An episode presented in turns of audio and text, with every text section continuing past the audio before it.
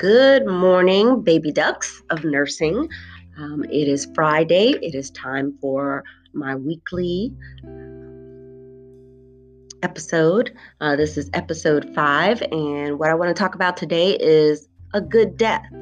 So I know that that is a strange concept to those people that are not in healthcare, but you know, there is such a thing as a good death, and what does that look like? What is a good death? Well, actually, that's something that the patient has to define uh, for themselves, you know, um, because it can mean different things for different people based on maybe their culture, their religion, um, their own personal beliefs, their fears, their anxieties on what they believe um, represents a good death.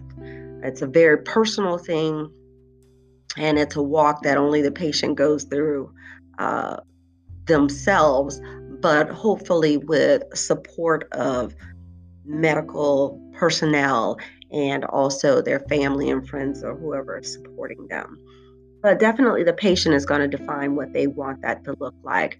Most people want a death that is free from pain.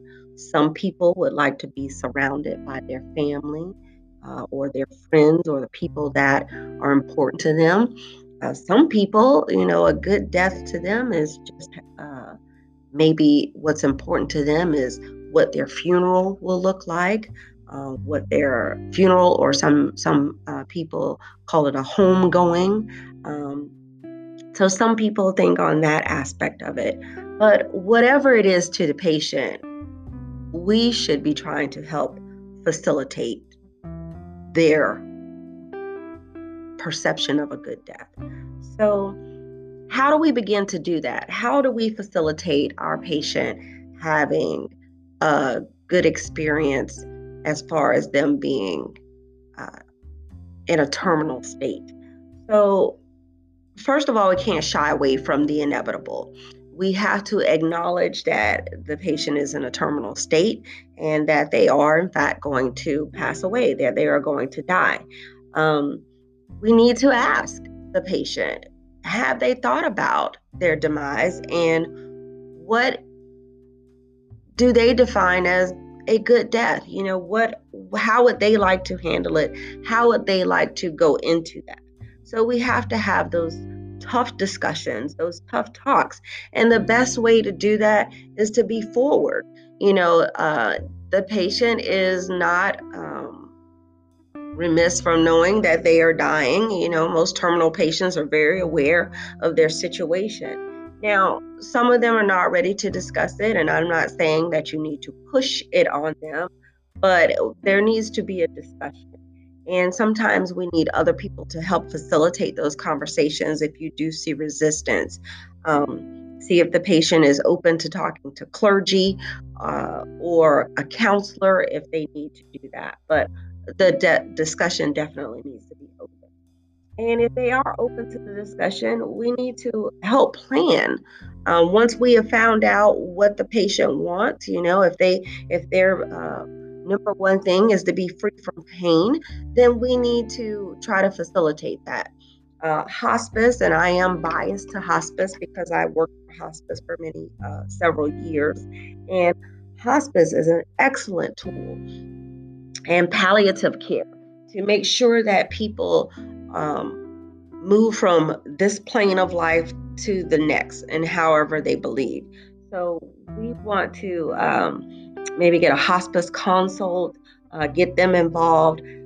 Make sure that you're discussing things with the whole team, the whole interdisciplinary team. You know, if the patient is still getting certain therapies, you know, is that still appropriate? You know, these are conversations. A lot of times you'll see um, healthcare personnel that are following orders all the time. You know, if if the if there was an order for it, we need to be doing it. But do we? do we need to be doing it? You know, those are things that we need to look at as a whole team of healthcare professionals. So, you know, as the healthcare team, we need to collaborate with one another and then formulate a plan that involves the patient, that involves their family or their friends or whoever is important to them.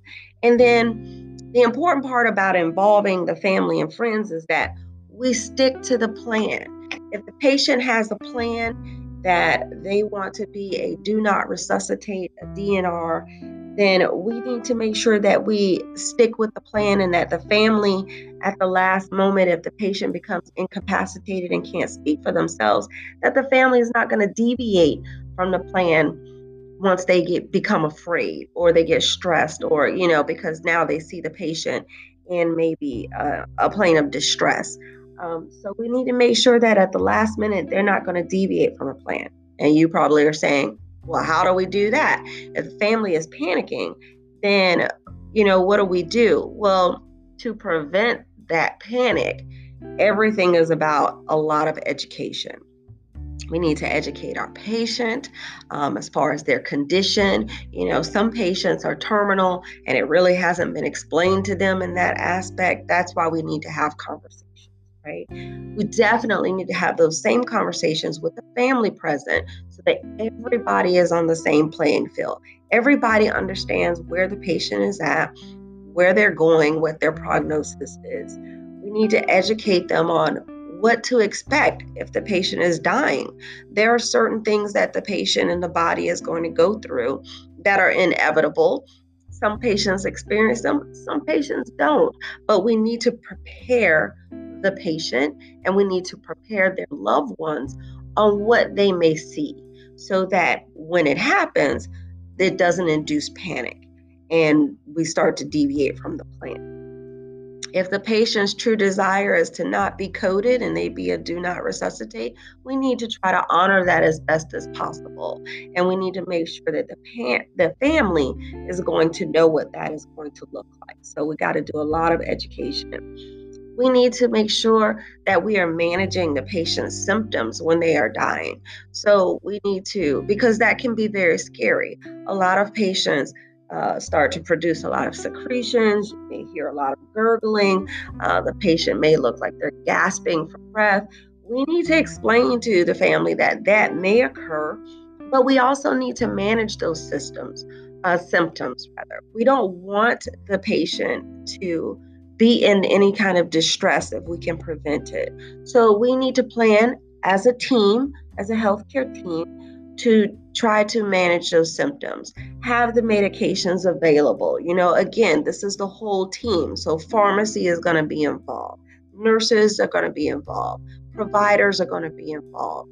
You know, even um, aides are usually sometimes at the bedside for hospice care. You know, we need to teach the family when and how to give the medications to do symptom management because if we manage the patient's symptoms we can reduce fear and anxiety in the family and also in the patient. If the patient is still very aware we don't want them anxious and we don't want them being fearful as they transition. We definitely need to make sure that the patient has a support system and how a method of how they are going to cope um, as they transition, as they maybe progressively decline. So, what support system do we have? We should establish that very early on. You know, who is going to be with the patient, surrounding the patient? Who can we count on? Who can we call that is going to be there for the patient? Um, some people, unfortunately, don't have anybody. So, that support system may be the healthcare team, but we got to make sure that we identify and make sure that we have those people in place as things come up. And then what happens once the patient transitions? And hopefully, we have provided them uh, with what they wanted. We have provided them with a good death, a good transition out of this world. Um, if we've done that, then now what happens after that? You know, the people that are left behind, all the ones that gave that support and care, sometimes even the healthcare team. You know, if we are, uh, especially people that are in long term care or uh, hospice teams that have worked with the patient for a while, you know, there's a natural thing in humans, if you're compassionate, that you become attached sometimes to certain patients. And we need to have a plan in place for post care, especially for the family members. You know, just because the patient dies doesn't mean that we're done taking care of things. We often need to make sure that the patient, the patient's family is cared for and their friends are cared for after. And I know when I worked for hospice, we definitely did that. Um, our pastoral care members and counselors would follow up with the family members, uh, especially if there were children involved, follow up with the family members uh, and make sure that they were still good, they were given aftercare and things like that. You know, a lot of times a funeral is the way that we say goodbye. You know, some people, if they're cremated, you know, uh, you know what deciding what to do with the remains afterwards. Again, that should be all in that plan of with the patient. What are we going to do? You know, all the way through. So, what I'm trying to say is a good plan can facilitate a good death. But I also believe patients that are in acute care, if um, you know they are are um, very gravely ill, you know, I took care of a lot of people in the ICU, and I was always very diligent making sure that I gave people pain medication. Just because the patient is sedated does not mean they're not in pain. Um, eh, I would make sure that there were orders for pain medication. You know, so we need to do our best and advocate always for our patient. I don't think that is ever any doctor's intention not to provide pain medication, but sometimes they are managing so many other things going on with the patient. That's why we work together as a team. You know, you may need to uh, gently ask the physician, hey, can we get some pain medication for this patient? You know, make sure that you're doing a good assessment and noting if the patient is probably in pain. We want to make sure that we control that. And um, and you know, if the patient inevitably passes away, that we've done our best to facilitate that they've had a good transition uh, without a lot of distress or pain. So I believe there is such a thing as a good death.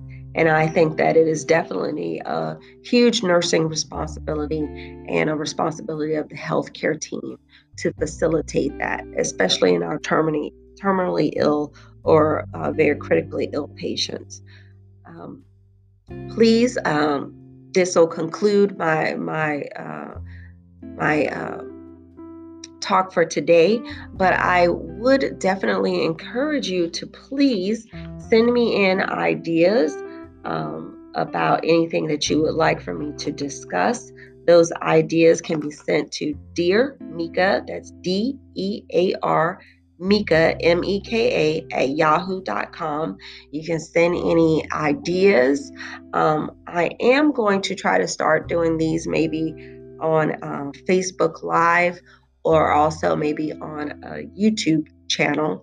I'm looking into that right now because I know sometimes people would just like to put a face with things that are, are going on. But if you could please send me in some more ideas.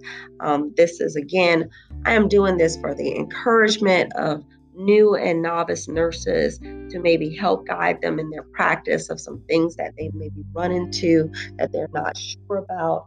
Um, please send me your ideas if there's a particular topic that you want me to discuss. Um, I still do have some topics from a young lady that sent in to me, and I and I am weekly going through her topics and going to give you some information on those. So Thank you for listening. I hope you tune in next week. If you haven't listened to my other uh, podcasts, please go back to them on Anchor and listen. Um, and I appreciate you listening in. Thank you.